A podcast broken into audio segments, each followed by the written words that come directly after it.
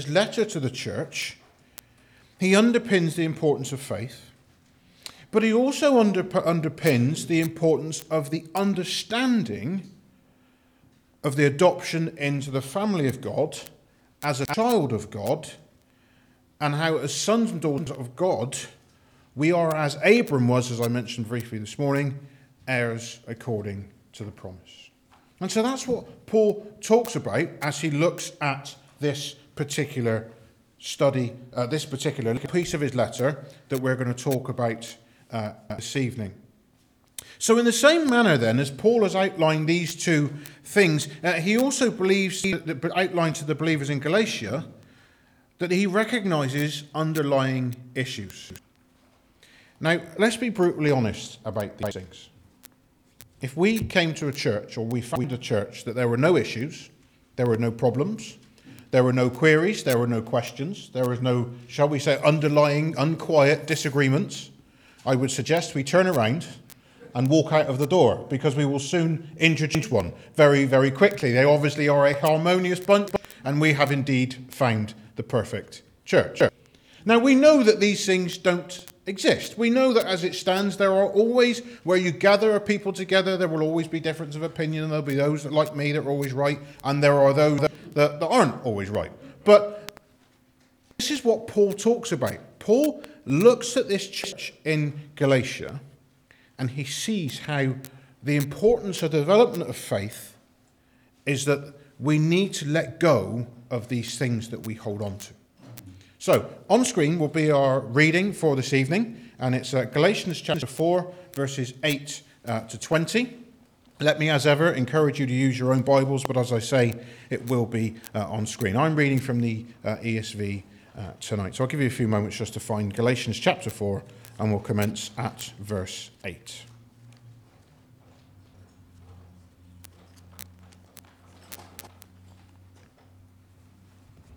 So, Galatians chapter 4 and verse 8 then says this Formerly, when you did not know God, you were enslaved to those that by nature are not God's.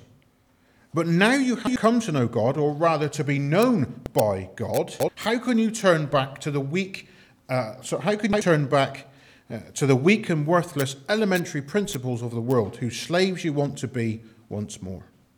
You observe days and months and seasons and years. I'm afraid I may have labored over you in vain. Brothers, I entreat you, become as I am, for I also have become as you are. You did me no wrong.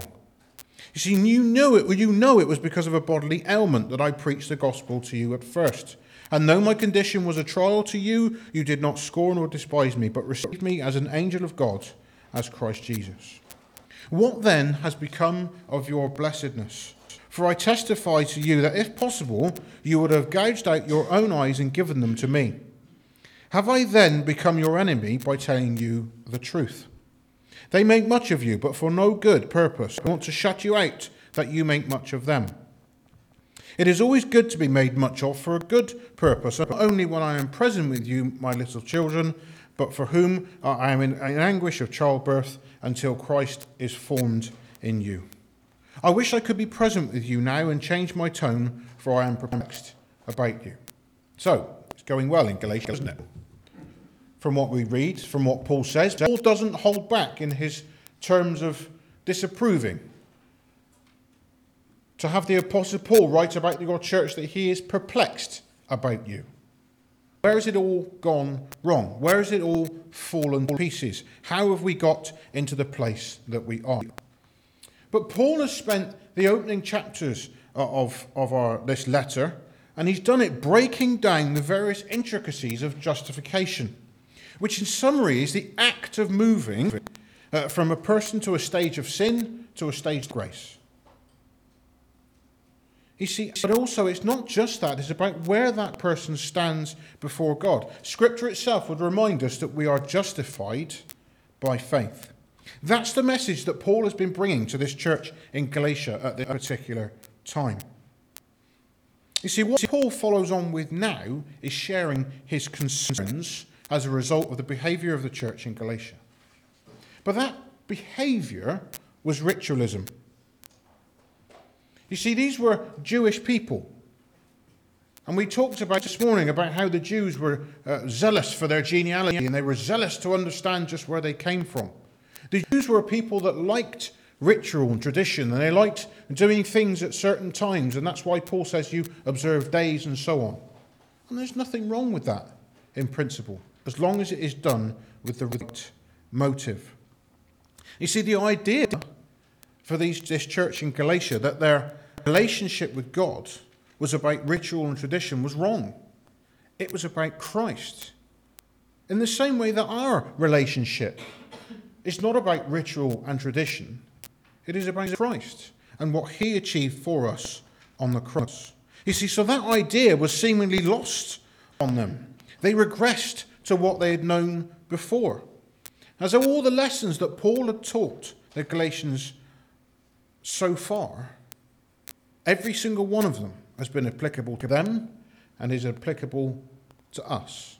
And so we must ask ourselves honestly this evening, as we look through this sometimes uncomfortable letter to the church, are we guilty of the same thing? So Paul sets the scene in his usual straightforward, straight to the point, shoot from the hip language. Formerly, when you did not know God, you were enslaved to those that by their nature are not God's. That's pretty straight talking, isn't it? You know, this is where you were. This is what you were like. This is what you were saved from. All summed up in one summed up rather in one sentence. Formerly, when you did not know God, you were enslaved. Paul makes it very clear to the level in which these people were so determined and bent to complete these traditions, and rightly so for that time. For rightly so, for that time. But now we must understand that these Galatians are not to go back and do what they've always done. They are to look forward to what Christ wants them to do. You see, Paul makes his point very clear. They are in danger of succumbing to what Romans 1, verse 25 calls the exchanging of the truth about God for a lie, and to worship and serve the creature rather than the Creator who is blessed forever. Amen. You see, that's what Paul's summary in Romans is of what the churches in Galatia were doing and other churches as we'll move on to as we go through these three books that we're going to look at. So it's the, the, these Galatians have run the risk and are, in fact, doing just that they have exchanged the truth about God for a lie, and they worship and serve the creature rather than the Creator. So, as Paul challenges his Galatians, and as I have been challenged as I've prepared this over the recent days, are we guilty of doing the same? Dare I suggest that to us, as we're about to break bread later on, that even the breaking of bread has become a ritual and a tradition. And I say that with no disparity whatsoever. But has it lost its meaning? We've done it so often. I mean, if we were to count the amount of times every single one of us has broken bread over our lifetime, we would come with some obscene number. But the fact is this are we guilty of taking something that is fundamentally important, that is fundamentally about Christ, and guilty of making it a ritual or a tradition? So the Galatian church then, they were turning back to ritual, to circumcision, to holy days and dates and so on and so forth. They were ready to relinquish their relationship with God. Now, please don't get me wrong. I am not saying for one moment that the idea of having any form of date or any form of important event or any form of something of significance within a church that moves into something that we remember regularly is wrong. I'm not saying that by any way, shape, or form. What I am saying is what's the motive for doing it? Why are we doing what we do? You see, in some cases, the rituals are completed in a God honouring way, and that's no bad thing. Remember, we talked and discussed this morning where the Jews were God's chosen nation. How were they identified? By circumcision. Circumcision, the idea of literally being cut off, gives that painful picture of how the symbolism would be of Christ being cut off from the world, uh, from on the cross. But what else does the circumcision show? It's a painful picture of where not to put our trust, isn't it, gentlemen? I don't say that to be funny, I say it because it's true. It's a very physical sign of separation. In the same way, the cross was a very physical sign of separation from God. Have you ever asked yourself this question? What went on when it was dark for three hours? I have, and I can't even begin to fathom it. There was a very physical sign of separation on the cross. You see, there are appropriate days and times when we remember what Christ has done for us. Easter being an example. We remember at Christmas how Christ came as a baby. There is nothing wrong with that. I don't, don't think for one minute, oh, you're looking at me as the Grinch and he doesn't like Easter and this is all ridiculous. I'm not saying that for a moment. But my point about all of this, and take this away, we are not worshipping the creature. We need to worship the Creator. And that's exactly what the Galatians got wrong. You see, verse 9 indicates that Paul wants the Galatians to get the picture of their salvation. Because the picture is painted very clearly. He says they are known by God. Now, I don't often say these things because I could get myself in trouble. We could spend an entire evening dealing with just that sentence to be known by God. That's incredible, isn't it? To be known by the God of what? The universe? The God of the physical? The God of the spiritual? The God who said, Let there be light? The God who made the stars also? The God that gave us the very breath of life, the God who formed Adam from the dust of the ground, and the God, who went to such lengths to restore a relationship that he was willing to sacrifice his son. That is the God that they are known by. And so we have this incredible picture. We are known by the God of heaven himself. Praise God for that. Just in that little sentence, there's so much significance, there's so much importance, there's so much awe of just one simple sentence. So Paul challenges them and us. If we are known by this incredible creator God, we have a relationship with this amazing Son who was willing to go to the cross for us on our behalf. How can we go How can we, like the Galatians, be so ready to go back to what we used to do before? You see, the Galatians wanted to go back to ritual, tradition, to rules, and to law. Jesus has come to change all that, and we praise Him for it. Because Paul does not want the church to fall into something that I need to touch on, but is not going to be a comfortable subject. It is the subject of legalism. Now, if you're a leader of this church, this is perhaps time to sit up and get a little bit allergic and nervous. But not in the way that we're somehow going to point the finger. In a way that this is something that we as a church, in its entirety, need to be aware of. Are we guilty as a church of being legalistic? When we really understand what legalism means, and it gets into everything the way we do things, why we do things, how we do things. Remember, I said this is all about motive. We need to be aware of what legalism is. This idea that we have to somehow live by this system of law to make any spiritual progress. Friends, it's nonsense. Absolute nonsense. There is no room for legalism in the church. If we identify it, we need to eradicate it. I mean, I don't know how many of you are gardeners. I look on some of you that probably are. I'm not. But even I understand that there are a few things you don't put in the ground, like mint. See? Perfect. Because it gets in everywhere and it breaks up, and you find these things popping up all over the place. And you walk around your strawberries, all of a sudden smell like a packet of Wrigley spearmint, and you think, what's going on? And this is what legalism does it gets in and it breaks up and it causes disruption. And this is what Paul was determined for the, for the Galatian church to stay away from. That we would not get drawn into this idea of we must do this because, we must do X because, we must do Y because. Why, why, why because? No, it's not about that. There is no room for legalism in the church.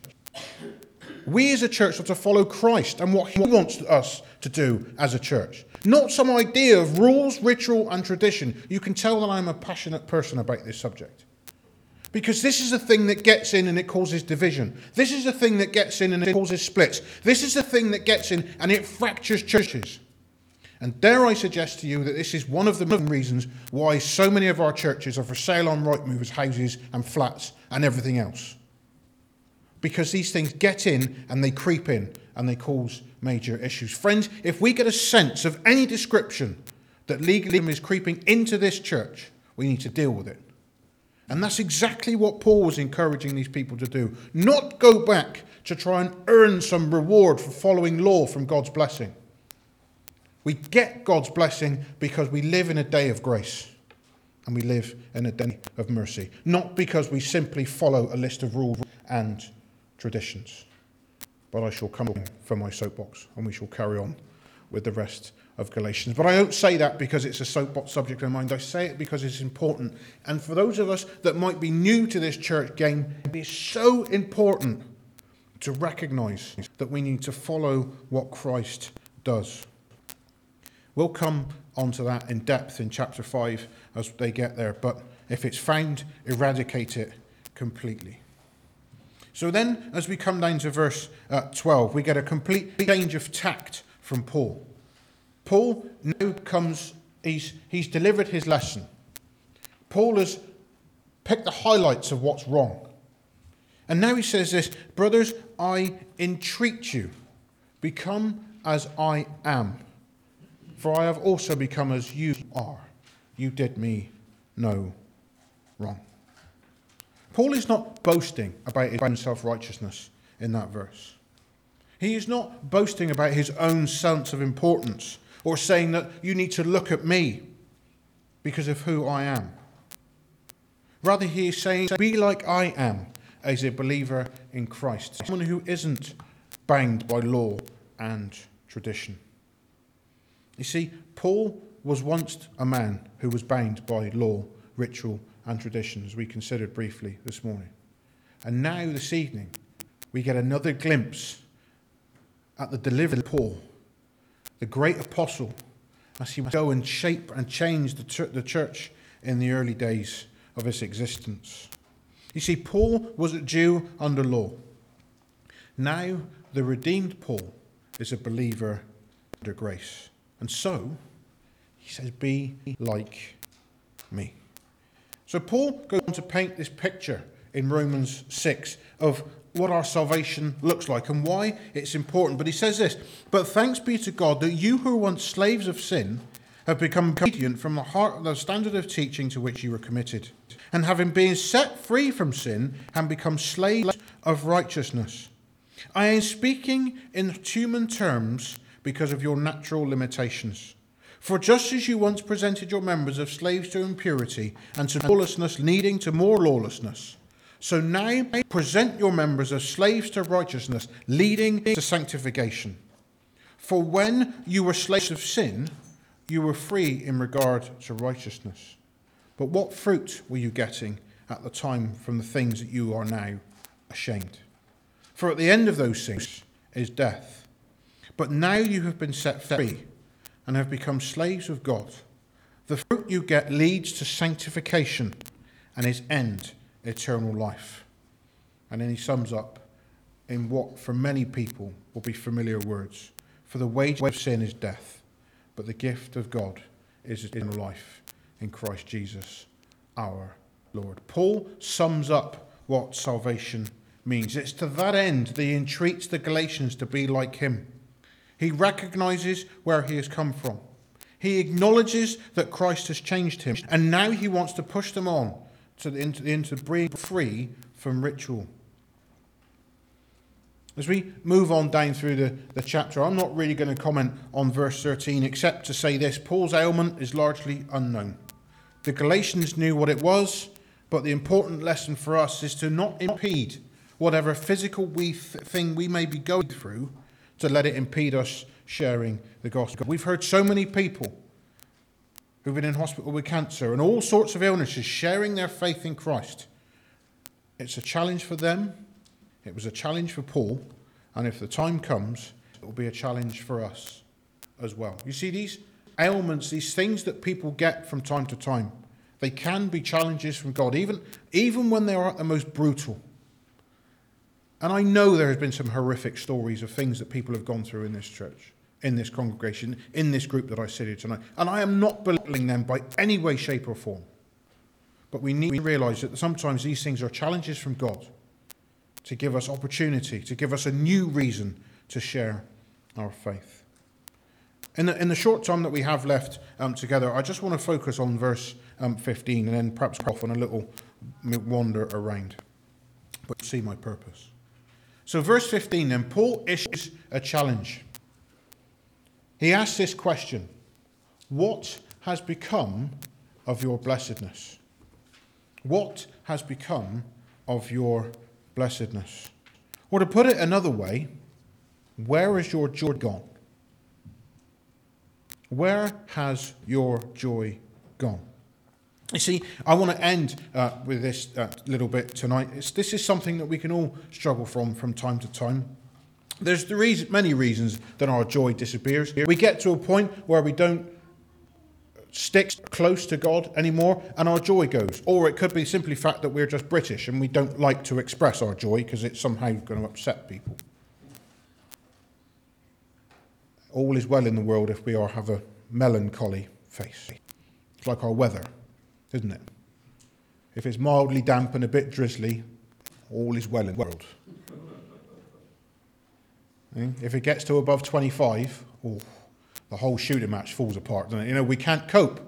But there's a question to ask where has our joy gone? Joy of the Lord is our strength. Amen? So where's it gone?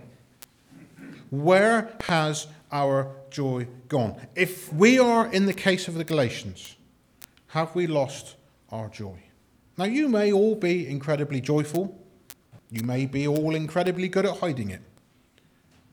We may find ourselves that we're all in a happy place. But I don't believe that for a minute. Because life is hard and life hurts. And we all face events in life that shake us and that shake the very core of our faith in God completely. Yet we are reminded that the joy of the Lord is our strength. So, in the few moments we have together, can we turn and look at a book we don't look at very often? You might have to dust, blow the dust off the pages of this one. Let's go to the book of Habakkuk. As I look around, there'll be a few people thinking, oh my, I haven't been here for a very long time. Where's that? Some of you were even looking at the index page, but that's fine. Can't remember exactly, I can't remember where it is. But let's look at the book of Habakkuk as we come to a close. So while you're digging that out, I'll set the background. Habakkuk enters the world as empires are changing. The Babylonians arrive on the scene. It seems that justice has disappeared from the land, and that Habakkuk is God's appointed man to bring the people back to him. The whole book is built around Habakkuk complaining chapter 1, uh, verses 2 to 4 say this O Lord, how long shall I cry to you for help, and you will not hear? Or cry to you violence, and you will not save? Why do you make me see iniquity? And why do you idly look at wrong? Destruction and violence are before me. strife and iniquity. Why do you idly look at, at uh, sorry, and contention arise?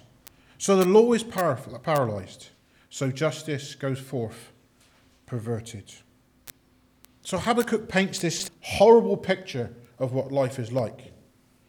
And if you're sitting there wondering how on earth are we going to get joy out of that sentence and that statement, then stick with me. But the fact is this that book goes on to, how, uh, to answer how God unwraps this complaint. Because in verse 5 it says this Look among the nations and see and wonder and be astounded. For I am doing a work in your days that you would not believe if told. Friends, where's our joy? Even if we go back to this idea that we need to move away from ritual and tradition, we, we need to answer the question where is our blessedness? Friends, our joy is right there. That we look among the nations and we see and wonder and be astounded because we have a God who is doing a work in our days that we would not believe if we were told. That's where our joy is. Our joy is in our God. And yet, Habakkuk, the complaining and the explaining goes on for two chapters until we reach chapter 3, where Habakkuk does what every sensible person does. When they've gone to and fro with God, complaining and understanding and explaining, complaining and understanding and explaining, it gets to a point where Habakkuk does what every person does, and he realizes that God is right. He comes to that point where he realizes if I'm going to find my joy, I need to take my eye off ritual. I need to take my eye off legalism. I need to take my eye off of rules and regulations and religion. And friends, I need to take my eyes and take them back to Christ. So as we go into this week, let me leave you with this one final encouragement. Habakkuk finishes in chapter 3 with these words chapter 3 and verse 17, and we're going to read to the end of the chapter. Though the fig tree should not blossom, nor fruit on the vines, the produce of the oil fail, and the fields yield no food. The flock be cut off from the field, and there be no herd in the stalls. Let's put that in one simple word despair. Yet, even in all that despair, I will rejoice in the Lord.